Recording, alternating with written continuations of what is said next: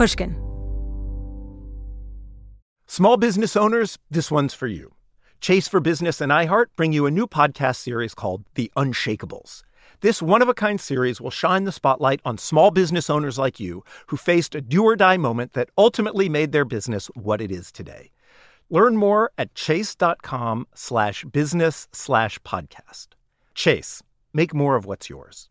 Chase mobile app is available for select mobile devices. Message and data rates may apply. JP Morgan Chase Bank NA member FDIC. Copyright 2024 JP Morgan Chase and Company. Residents at Brightview Senior Living Communities enjoy enhanced possibilities, independence, and choice. Brightview Dulles Corner in Herndon and Brightview, Great Falls, offer vibrant senior independent living, assisted living, and memory care services through various daily programs and cultural events. Chef prepared meals, safety and security, transportation, resort style amenities, and high quality care. Everything you need is here. Discover more at brightviewseniorliving.com. Equal housing opportunity.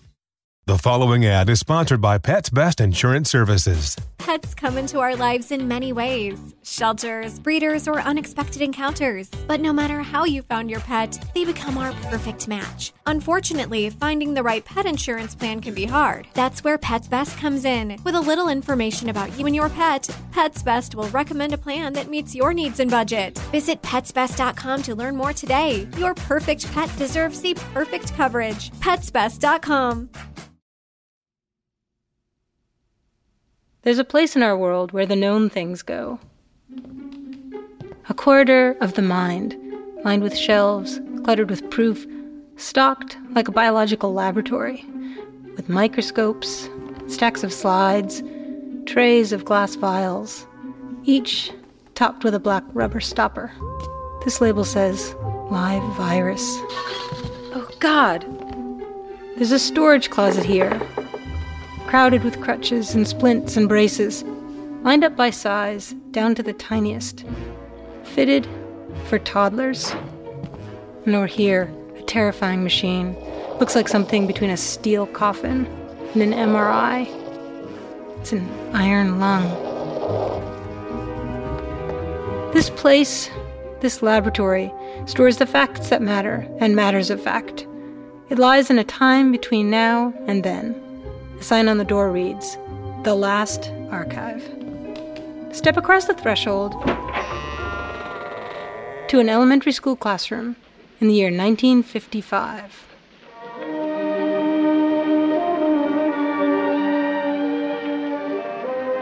It's time for health class. Kids seated in wooden desks lined up in rows on squeaky linoleum floors. The teacher in an A line skirt and pumps draws the blinds and wheels out a projector.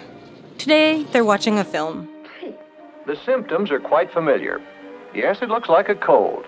Scientists think that most colds are caused by extremely small microorganisms called viruses. Viruses. This film is called Sniffles and Sneezes. It was made by the McGraw Hill Book Company. The first time I listened to it a few months ago, before the coming of the coronavirus, I thought it was quaint, sort of cute, sort of sweet, even a little silly. But now, honestly, now it's haunting.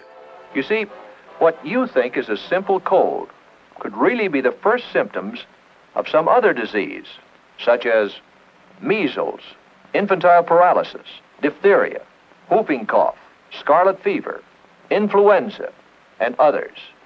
Kids had to sit through films like this a lot in the 1950s because of the incredible revolution in the biomedical sciences in the first half of the 20th century. Diseases had once been mysteries, but these mysteries began to yield to facts in the 17th century after the invention of the first microscopes, when scientists discovered microorganisms. Then came the germ theory of disease, and by the 20th century, modern vaccination.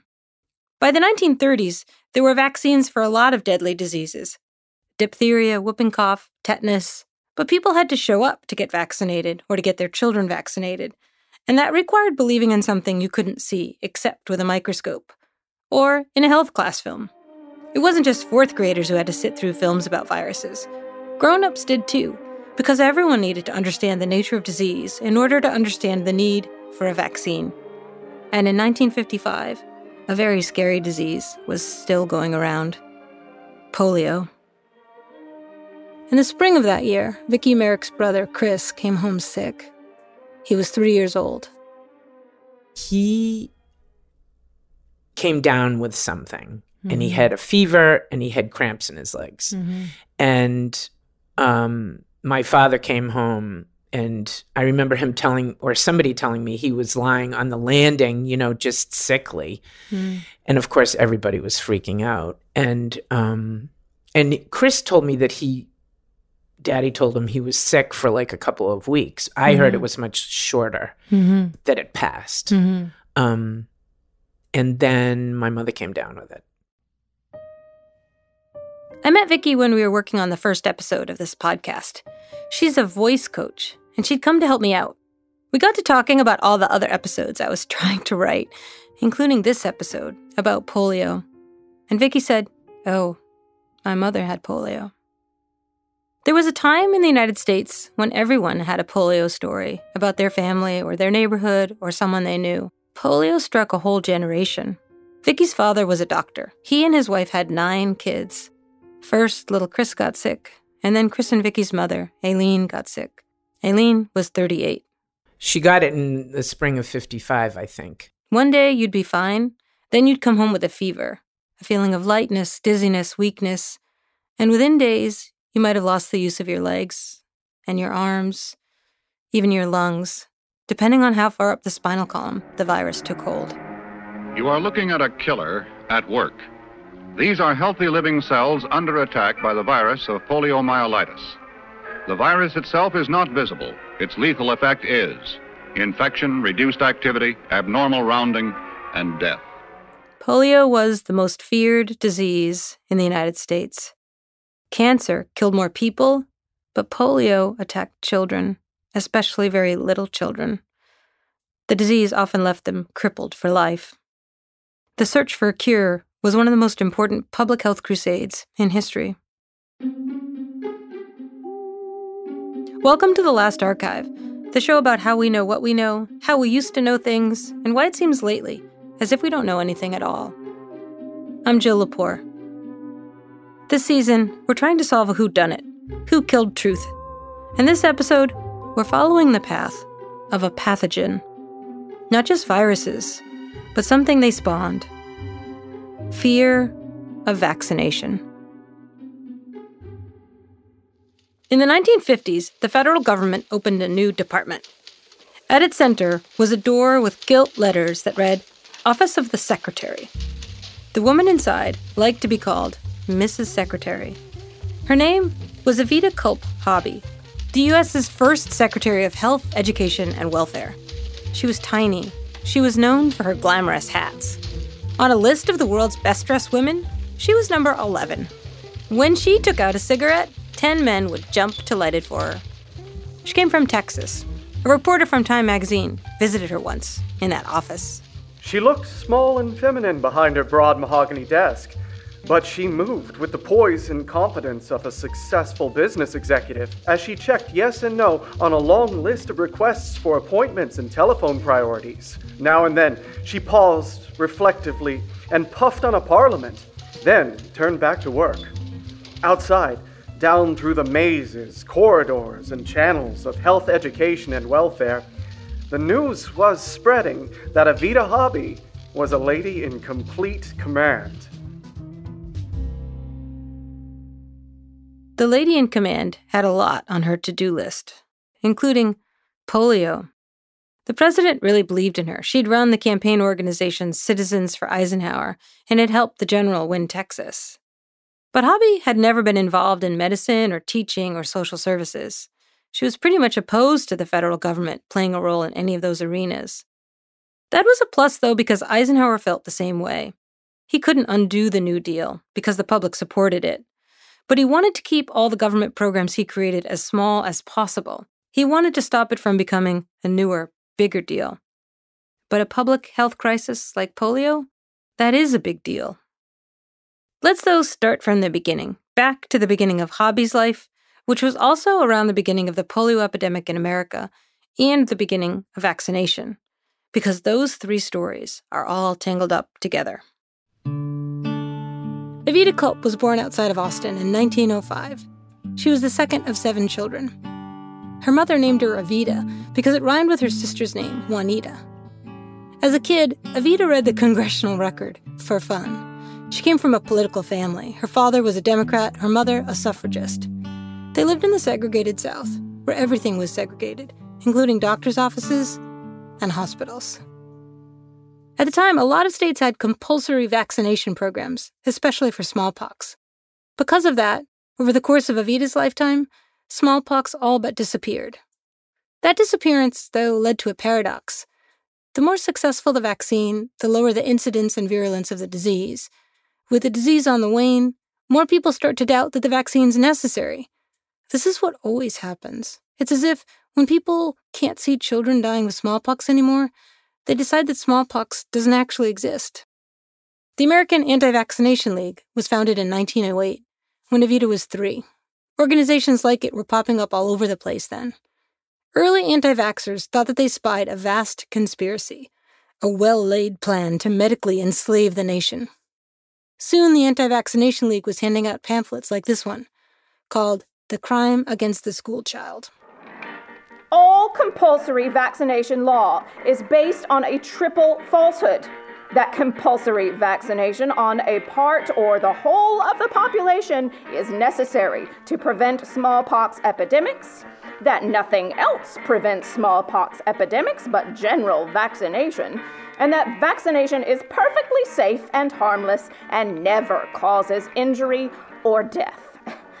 All of these propositions are absolutely and demonstrably false, and therefore any law based on them is absolutely invalid. A century ago, the same Americans who railed against compulsory vaccination also railed against what they called compulsory insurance. In 1915, when Oveta was 10, it looked as though the U.S. was finally about to pass legislation establishing a national health insurance program, like most of the rest of the world. But conservative critics argued that it would be un American, unsafe, uneconomic, unscientific, unfair, and unscrupulous. Then, around the time of the Bolshevik Revolution, in a masterstroke that's still kicking around today, they decided to call it socialized medicine. And with that, the plan was defeated. In 1916, when Oveta was 11, the first major polio epidemic hit the US. It came mainly to New York. The most reliable statistics suggest that in the epidemic's first year alone, 27,000 Americans got infected, and 6,000 died. It hit kids hardest, more than three quarters of those who died were children under the age of five. For a long time, polio, which is also called infantile paralysis, was known, heartbreakingly, as the baby plague. In Texas newspapers, Oveta's parents would have read all sorts of advice about how to protect her. The disease is extremely infectious and contagious, particularly in the homes of the careless and the slovenly. Keep your house clean. Keep the children clean. Keep their bowels open. Keep them away from crowds and put them to bed early. But this advice, it turns out, probably wasn't much good. The pattern with other diseases had gone like this the cleaner conditions got with the end of open air sewers and privies, the lower the incidence of infectious disease.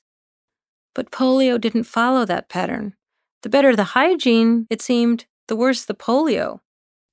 At the time, no one understood why, but it turns out that babies and young children exposed to the polio virus while they're still breastfeeding or not long after weaning, they develop antibodies strong enough to ward off an infection for life. Babies and young children most vulnerable were those who'd never been exposed to the virus because they lived in antiseptic, hygienic places. Oveta grew up picking cotton in Texas. She had the kind of not super spick and span childhood that probably spared her. When Oveta grew up, she decided to go into politics. She went to college for a couple of years, then left to sneak into law school classes at the University of Texas. In 1930, she ran for the state legislature as a Democrat, but lost to a candidate who was a member of the KKK. The next year, when she was 26, she married a man twice her age, former governor of Texas, William Pettus Hobby. She always called him governor. He was the publisher of the Houston Post. She worked there as a writer when she married him. Then she became an editor. Later, she took over altogether. The Hobbys had two children who were 16 and 11 during a particularly bad year for polio in Texas. Somehow, Vita's kids didn't get infected. Maybe she'd kept them inside. Good morning, boys and girls. Looks like Blondie and Dagwood are going to go out on a fishing party. Toby, you got any fishing music over there? Yeah, a little bit by the sea. Yeah, that's good. That's fine. Oh, listen to that. Now, That's just- Hubert Humphrey, the mayor of Minneapolis, on WCCO radio in 1946. You think stay at home campaigns are new? They're not. We've been through this before. During bad years for polio, American cities and towns ran campaigns urging kids to stay indoors every day, all summer long, in order to avoid catching polio. Radio stepped in to help kids fight the boredom.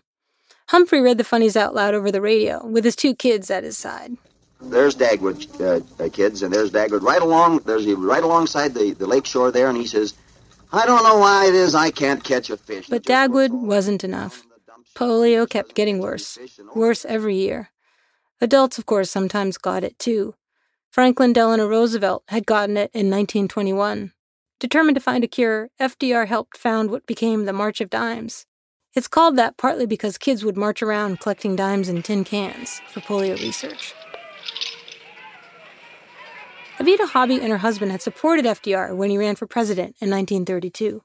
They were longtime Democrats, Southern conservative Democrats, so they opposed a lot of FDR's social programs.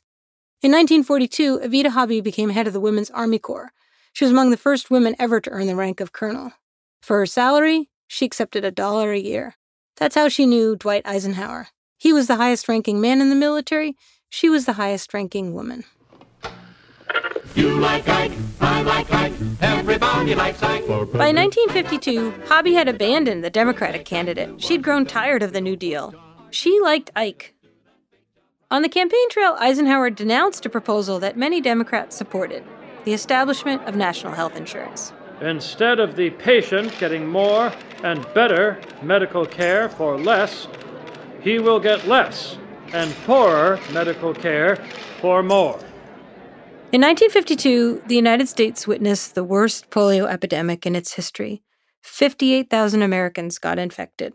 Everywhere, there were stories about suffering in interviews, on the radio. But if you remember, won't you keep in mind that all of these families that we're talking to today are just plain, common, ordinary American families. There isn't anything outstanding about them. You, you don't have to be the President of the United States or, or the President of a republic in order to get polio. You can be just a plain, common, ordinary person like me and you. Ordinary people, including really little kids, had ended up living in iron lungs. It's that machine you're hearing right now. A machine that could breathe for polio victims who couldn't breathe on their own. It must have been like living in a coffin. You hear that noise? Little Richard Basil knew what that felt like. Hi there, fellow. What's your name? Richard Mason. Richard Basil. Well, tell me something. I, I want to ask you a big question, Dick. How did you like being in that iron lung? I didn't like it a bit. You didn't like it a bit. What did it feel like? Was there any feeling to it at all? I felt air. You felt air. And that uh, sort of did lots of things for this little fella, too. By golly, you certainly do look healthy. How old are you? Seven years old. Seven years old. And, and here's a little seven-year-old guy that's going to go on to be president of the United States, maybe. Or uh, a ball player. What do you want to be, a ball player? I'm going to be a baseball. Player. A little fella that's seven years old, and he's going to be a baseball player. And, uh, of course, he's going to be able to do that, too, if he wants to, if he has the ability. It's up to him, but he's going to be able to do it because of this big iron monster that we were talking about, this big iron lung, the thing that breathed into him the breath of life. How are you feeling now, Dick? Pretty good? Fine. Well, that's really swell. Thank you very much, Richard Basil and, Mrs. Basil.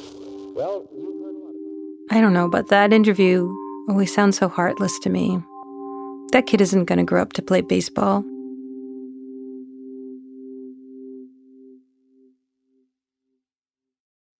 Small business owners, this one's for you. Chase for Business and iHeart bring you a new podcast series called The Unshakables. This one of a kind series will shine the spotlight on small business owners like you who faced a do or die moment that ultimately made their business what it is today. Join hosts Ben Walter, CEO of Chase for Business, and Tanya Nebo, a lawyer and business consultant, on these storytelling journeys of trials, tribulations, and triumphs that hinged on a single event, a split second decision, or even a stroke of luck. Whether the story is about a warehouse going up in flames or a former partner stealing a whole roster of clients, each episode will showcase the grit, determination, and resourcefulness a small business owner needed to turn a pivotal situation into a springboard for success. Listen to the Unshakables now and learn more at chase.com slash business slash podcast. Chase, make more of what's yours. Chase mobile app is available for select mobile devices. Message and data rates may apply.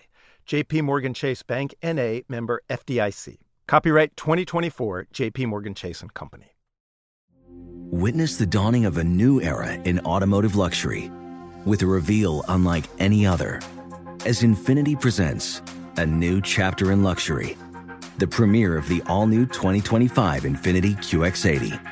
Join us March 20th live from the edge at Hudson Yards in New York City, featuring an unforgettable performance by Grammy and Academy Award winning singer, songwriter, and composer, Jon Batiste. The all new INFINITI QX80 is unlike any luxury SUV you've ever seen. Smart enough to anticipate your needs even before you do. Every line, curve, and detail was thoughtfully crafted so everything for every passenger feels just right. Don't miss it. Mark your calendars and be the first to see it March 20th at 7 p.m. Eastern, only on iHeartRadio's YouTube channel. Save the date at new-QX80.com.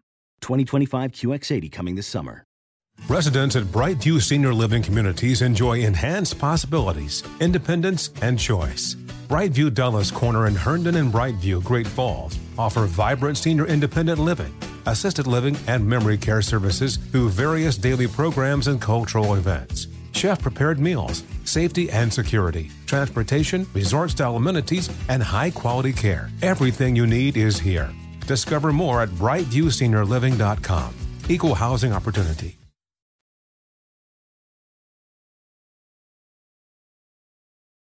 At the end of that terrible epidemic year, 1952, Eisenhower won the presidency, and he appointed the inimitable Oveta Hobby to head what would become the Department of Health, Education, and Welfare, the department that would be charged with handling the polio crisis.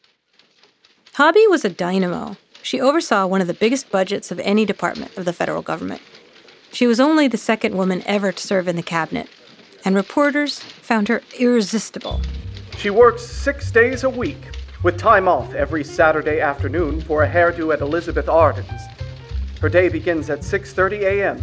with a thorough perusal of the newspapers, and she arrives at the office a little after 9. As a rule, work continues through lunch, invariably cottage cheese or fruit salads, with Mrs. Secretary issuing orders as she eats. Most nights, Oveta Hobby is hard at work until midnight. Someone else was hard at work that year the man who would perfect a vaccine for polio, a young, brilliant, and ambitious virologist, Dr. Jonas Salk. The story of the polio vaccine became a legend, even as it was being reported. Working at Pittsburgh University's Virus Research Laboratory, the 40 year old Dr. Salk labored three years, often 16 hours a day, six days a week, to painstakingly perfect a vaccine. Jonas Salk developed the polio vaccine in 1952. The problem was how to prove that it worked. Incredibly, in 1954, he ran a field trial on millions of children, starting with his own.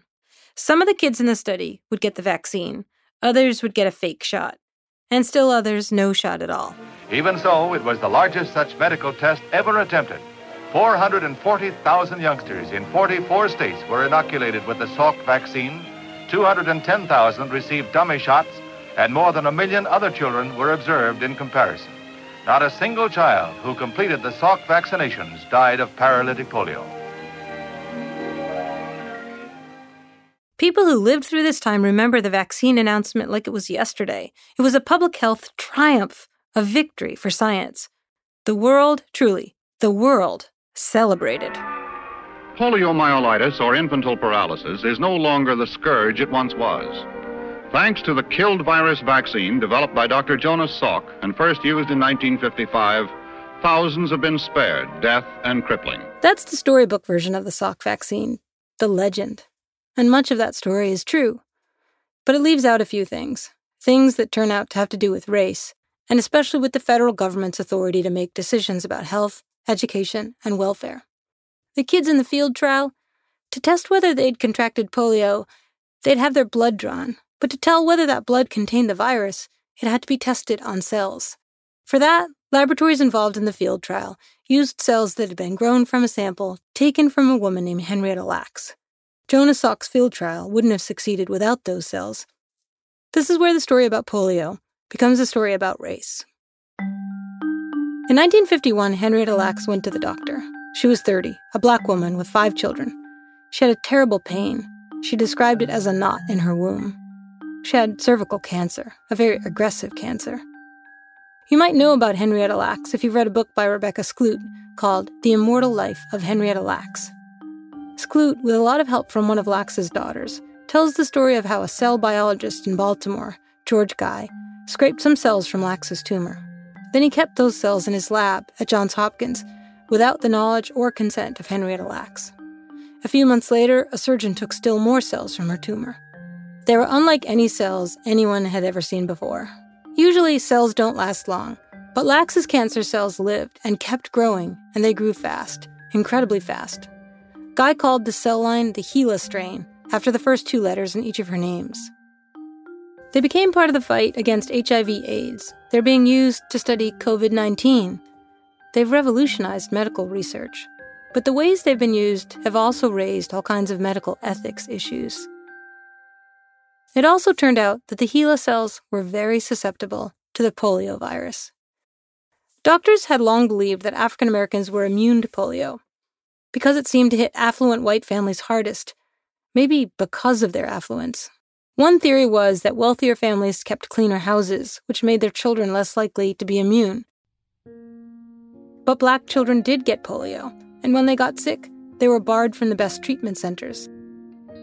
So the Tuskegee Institute, a historically black college, founded its own polio research and treatment center. And in 1953, Tuskegee started a cell factory, producing HeLa cells to be used in Salk's field trial. The Tuskegee Institute Cell Factory, the first cell factory ever, was staffed by a team of black women scientists, eventually 35 of them.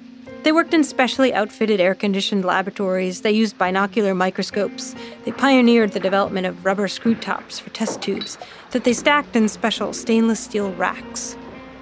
At the peak of the project, they shipped 20,000 cultures a week in boxes marked perishable biological material. The black women at Tuskegee growing cells from the cell line of Henrietta Lacks eventually shipped some 600,000 test tubes of HeLa cells.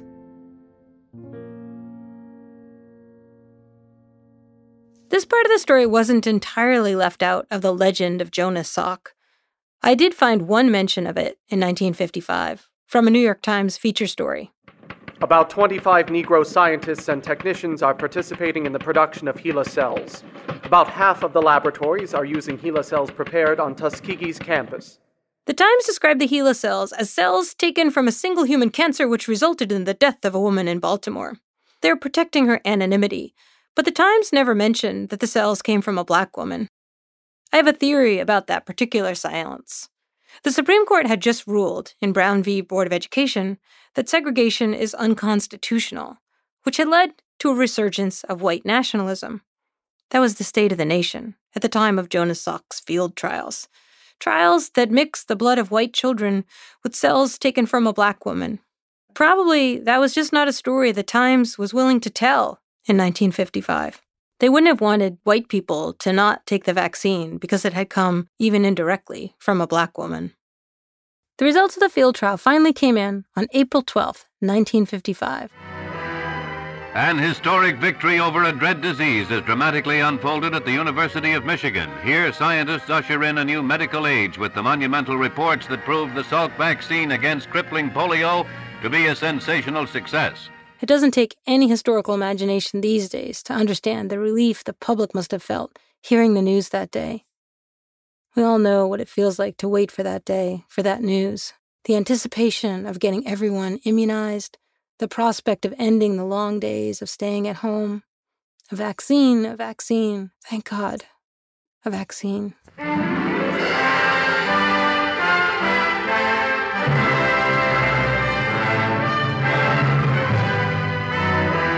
It's a day of triumph for 40 year old Dr. Jonas E. Salk, developer of the vaccine.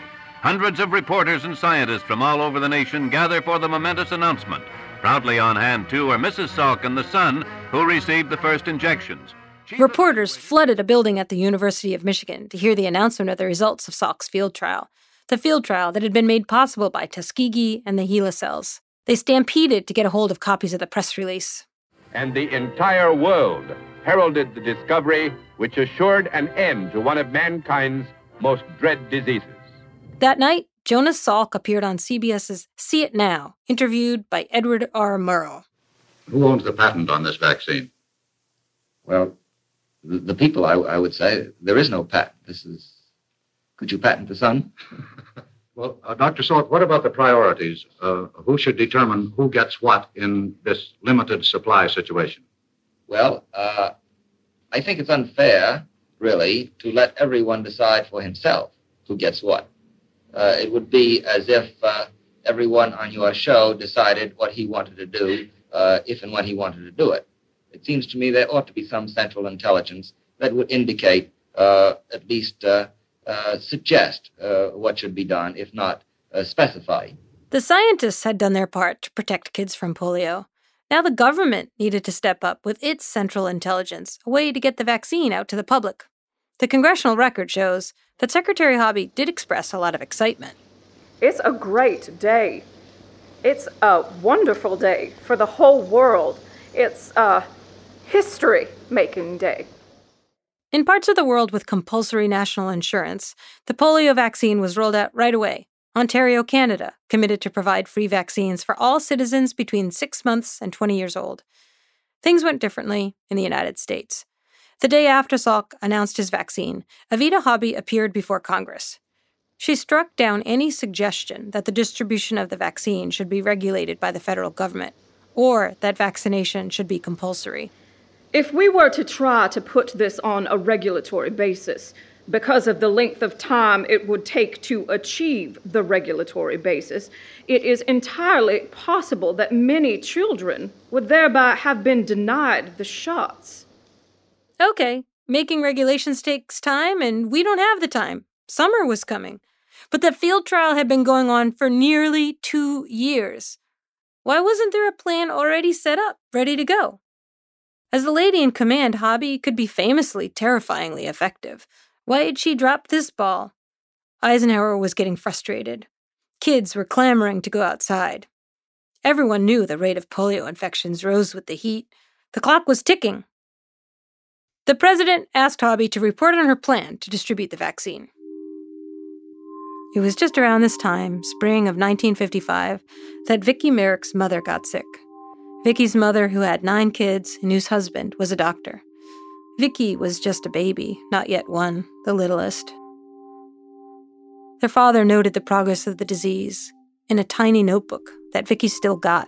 I was searching for one of my dad's little notebooks, Yeah. and I because I know I've seen that uh, Yeah. that marking of his, like saying at ten fifty two lungs, you know, like when the polio was moving through her body before she went to the iron lung. I remember seeing this, you know, rundown of like Eiley fever, Mhm. lungs, something, and you know, it was kind of like running through the evening. I mean, I think it moved through her pretty quickly, Yeah. and um, they finally said, "All right, we got to go to the iron lung." While Vicky's mother lay in a breathing machine in Massachusetts, Eisenhower in Washington convened a cabinet meeting. I've got the minutes to that meeting here in the last archive. There is no transcript, just the minutes. But here's what went down Eisenhower wanted Hobby to come up with a national plan for the federal government to distribute the vaccine free of charge. He wanted that plan yesterday. But Hobby had just sat on this request because she wanted the states to distribute the vaccine, or corporations, pharmaceutical companies, or charities, anyone but the federal government, because she didn't want socialized medicine. Listen in. Eisenhower turns to a presidential medical advisor named Chester Keefer. How much would it cost to provide the vaccine to children who could not afford it? $4.20 for three cc's, enough for three shots. How much would it cost for a national program to provide the vaccine to every child whose family could not afford it? Uh, well, Mr. President, that's. Five states have already enacted laws to provide these funds, and 13 more are doing so. My department is now considering alternative proposals for financing shots for poor children. Rather than announce a program of matching grants now, I want to see how many of the states will provide this themselves. The government's program should probably be limited to assisting those states who cannot do this. The government must ensure that, if necessary, federal funds will be forthcoming to cover the cost of the vaccine for children who cannot afford it. No child must be denied the vaccine for financial reasons. If necessary, we should use the President's emergency fund, but some source must be found. It is not clear. We have not decided who would be the proper distributing agent. The Public Health Service, the Children's Bureau. There are only so many excuses Hobby could come up with. Meanwhile, not only did the president press her for a plan, but the governors of every state asked for a department to take charge. Then tragedy fell. Hobby had licensed six pharmaceutical companies to manufacture the vaccine, but one of those companies failed to inspect its samples with sufficient care. They prepared vaccines that actually caused polio. Vaccinated children became infected, some were crippled, and some died. At first, parents had rushed to get their kids vaccinated. Now, with this news, overnight, a lot of parents were terrified of the vaccine. That summer, 1955, Vicki Merrick's mother, Aileen, was still in the hospital, in the iron lung ward. She'd made a good friend there, a woman about her age named Lily Manning. Lily's husband, like Aileen's husband, was a doctor. He actually had the vaccine, had it at home, in their fridge, ready to go. But at the last minute, he decided not to give it to his wife because he was worried about that bad batch, the bad batch that caused polio. And then she got sick. Her story was very similar to my mother's. Anyway, so there's this batch waiting, and then So this she got a woman contracted it while she had the vaccine in her In the- refrigerator. Was the secretary Hobby's fault? Jesus, I think so. Anyway, she had to answer for it before the Senate. Now I wonder why it was necessary to delay action in making the survey until two days after the public announcement was made by Dr. Salk and the evaluating committee, when there was every indication a long time in advance of that that this vaccine would at least be reasonably effective. A Democrat from New York pressed Hobby on why she'd failed even to make an initial survey of the problem, until it was nearly already too late. I would like to have some explanation. You would? Well, I can give you part of it. Now, I would assume that this is an incident unique in medical history. I think no one could have foreseen the public demand. I don't think the senator need be troubled too seriously about this. May I say, I am very sorely troubled. Finally, Hobby put together a plan. She declared that the federal government would not take charge of vaccination or make it compulsory. Instead, it would allocate grants to the states to be used to distribute the vaccine to poor children. By then, Democrats had begun to call for Hobby's resignation. How could the United States Secretary of Health, Education, and Welfare not have made a plan sooner? This is about as glaring an example of how a secretary of a government department should not act as I have ever seen in the administration of our government. The Senate called Hobby back for another grilling. But now some Republicans were ready to make this a bigger argument, a political argument about public health. Now, I think this gets down to the thing that both you and I are afraid of. That where we have federal provisions, we have federal control. Is that not true? Well, they go hand in hand, or they walk very closely together, I should say, Senator Goldwater. The arch conservative Barry Goldwater of Arizona saw things Hobby's way compulsory vaccination, compulsory health insurance. It all led in one direction. If this situation ever came about in this country, and let us pray that it never does, is there any other term for it than socialized medicine? That is socialized medicine by the back door and not by the front door. Mrs. Secretary, you have just said what constitutes my greatest fear about this approach. By July of 1955, more than 4 million American children had received a polio vaccination. And it worked. Polio would never again plague the country the way it had plagued it for so many years. Later that month, Oveta Hobby resigned from Eisenhower's cabinet. She said she was leaving to care for her elderly husband. That summer, Vicki Merrick's mother, Eileen, was still in the iron lung ward. All the patients had mirrors at the ends of their beds, so that even while lying down, they could look a little bit around the room. Lily Manning, the friend she'd met there, was later interviewed by a newspaper about their time on that ward. When I went to see Vicky, she read that interview to me. One after another, the days came when a nurse would walk by each lung, turning each mirror down. They lowered the mirrors whenever a body had to be passed between us, Manning says. They'd roll it by to get to work, cleaning the lung, and a little while later, another patient was put in. Lily Manning and Aileen Merrick were realists. They would not dance again, but they would go home.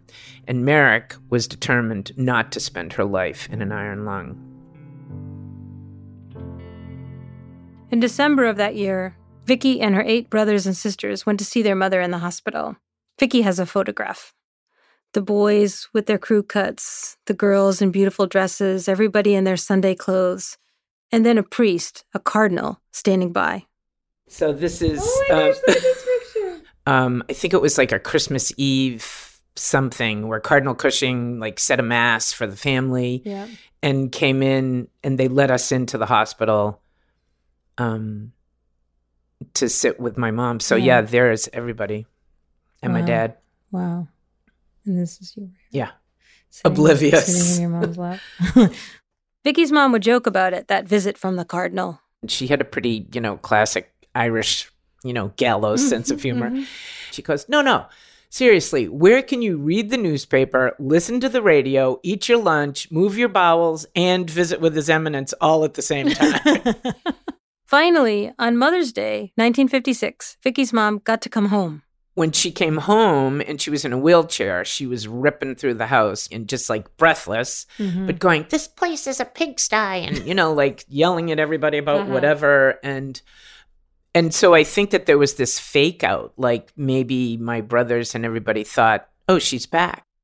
Just a few days later, she got pneumonia. But she wouldn't go back to an iron lung. She was determined. Mm-hmm. And for a long time, I think maybe I was mad at her because I thought that she chose not to go back in mm-hmm. time into an iron lung. Mm-hmm. But I think that she was just like, I can't go back into an iron lung. Like, I can't live my life like that. Yeah. Um, I don't know. Eileen Merrick died that May 1956. The wake was held at their house. Vicky remembers, as a little girl, being confused. They were making all these sandwiches, and I could tell everybody was like bustling around, like as if we were having a party. Mhm. And there she is Mhm. in the room, in the co- Mhm. in her open coffin. And I kept saying, "Why is Mummy taking a nap if we're having a party? Why is she resting now?" You Mhm. know. Mm-hmm.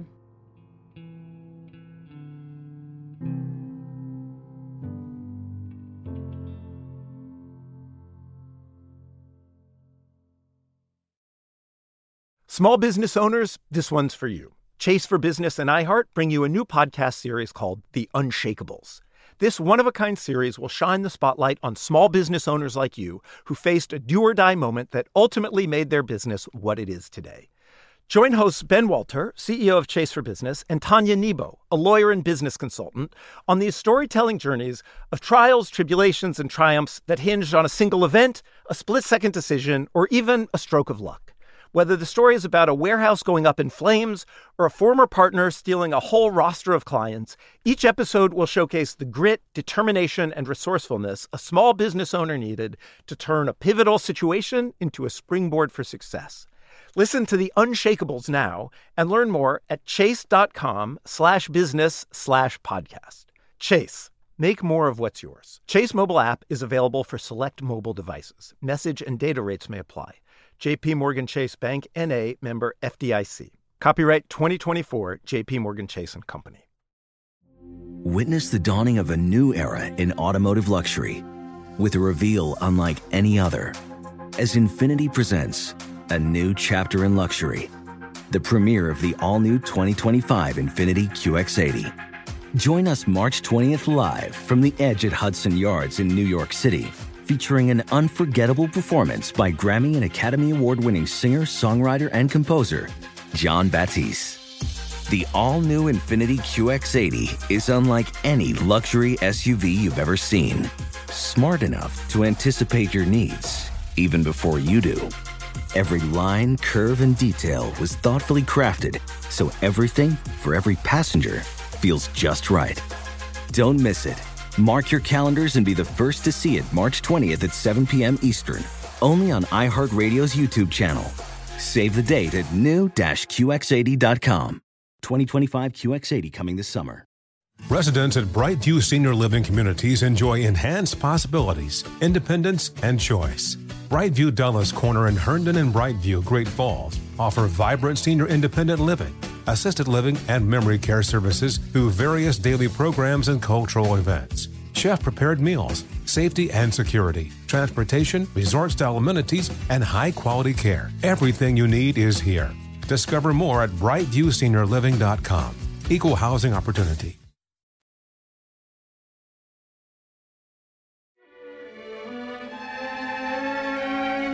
It could strike anybody, anywhere.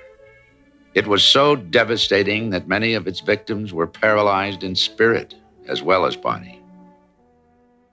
When Oveta Hobby resigned, Eisenhower said he greatly regretted her departure. He agreed with the Secretary of the Treasury, who told her, You're the best man in the cabinet. Hobby left Washington, but the political schisms she'd helped make only grew wider. One of the traditional methods of imposing statism or socialism on a people has been by way of medicine. It's very easy to disguise a medical program as a humanitarian project. Most people are a little reluctant to oppose anything that suggests medical care for people who possibly can't afford it. That's the actor Ronald Reagan, just a few years later, in 1961, turning himself into a political candidate by setting out his agenda. He would wage a war against creeping socialism by fighting against socialized medicine, by which he meant, at the time, Medicare. But he also set out to fight public trust in the idea that big government can solve big problems. Oveta Hobby went back to Texas and ran the Houston Post for years. She died in 1995 at the age of 90.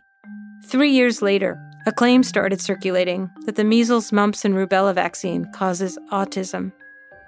That set in motion a new anti vaccination movement. In the year 2000, the Centers for Disease Control declared that measles had been eliminated in the United States, sparing thousands of children an early death. It turned out that announcement was premature. By 2019, the government was battling multiple outbreaks of measles. Nearly 90% of those infected had never been vaccinated. A quarter of the world's population is now living under some form of lockdown due to coronavirus.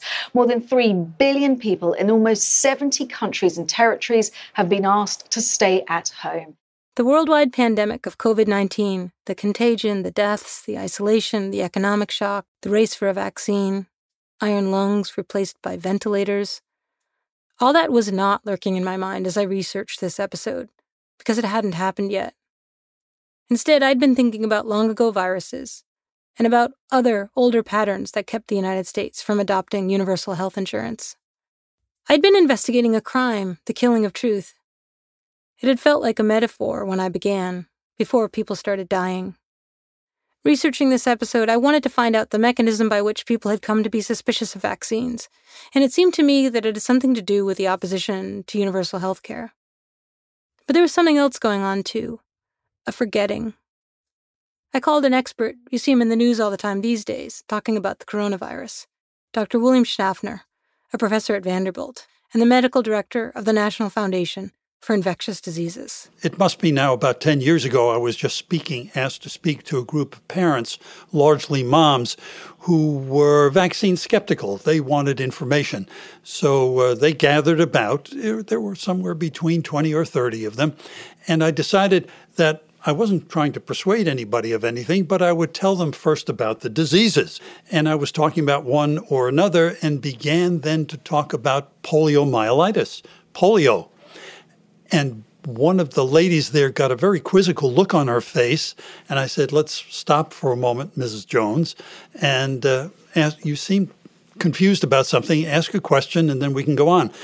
And she said, Why are you suddenly talking about shirts? so she mixed up polio with, of course, the manufacturer, No, no. Polo. Vaccination provides what's called herd immunity. Everyone needs to do it, the whole herd. It's about trusting science, but it's also about having a sense of common weal, the common good. That's what we don't have. I kept hearing in my head something Vicky Merrick told me about a letter she'd written to her father, the physician, while she was trying to come to terms with the loss of her mother. He wrote me back on a prescription piece of paper, which he would do sometimes. Mhm. And he just wrote on the pad, on the prescription pad, was like, P.S. regarding your motherless childhood, it's crippling but not paralyzing. Love, Dad. I guess I sometimes feel that way about American history. The burdens of this past, the beauty, the horror, the gift, the loss. The people who lived through it remember. The rest of us only think we're immune. Or at least, we used to think that. The Last Archive is produced by Sophie Crane McKibben and Ben Naddaff-Hafrey. Our editor is Julia Barton, and our executive producer is Mia Lobel. Jason Gambrell and Martine Gonzalez are our engineers.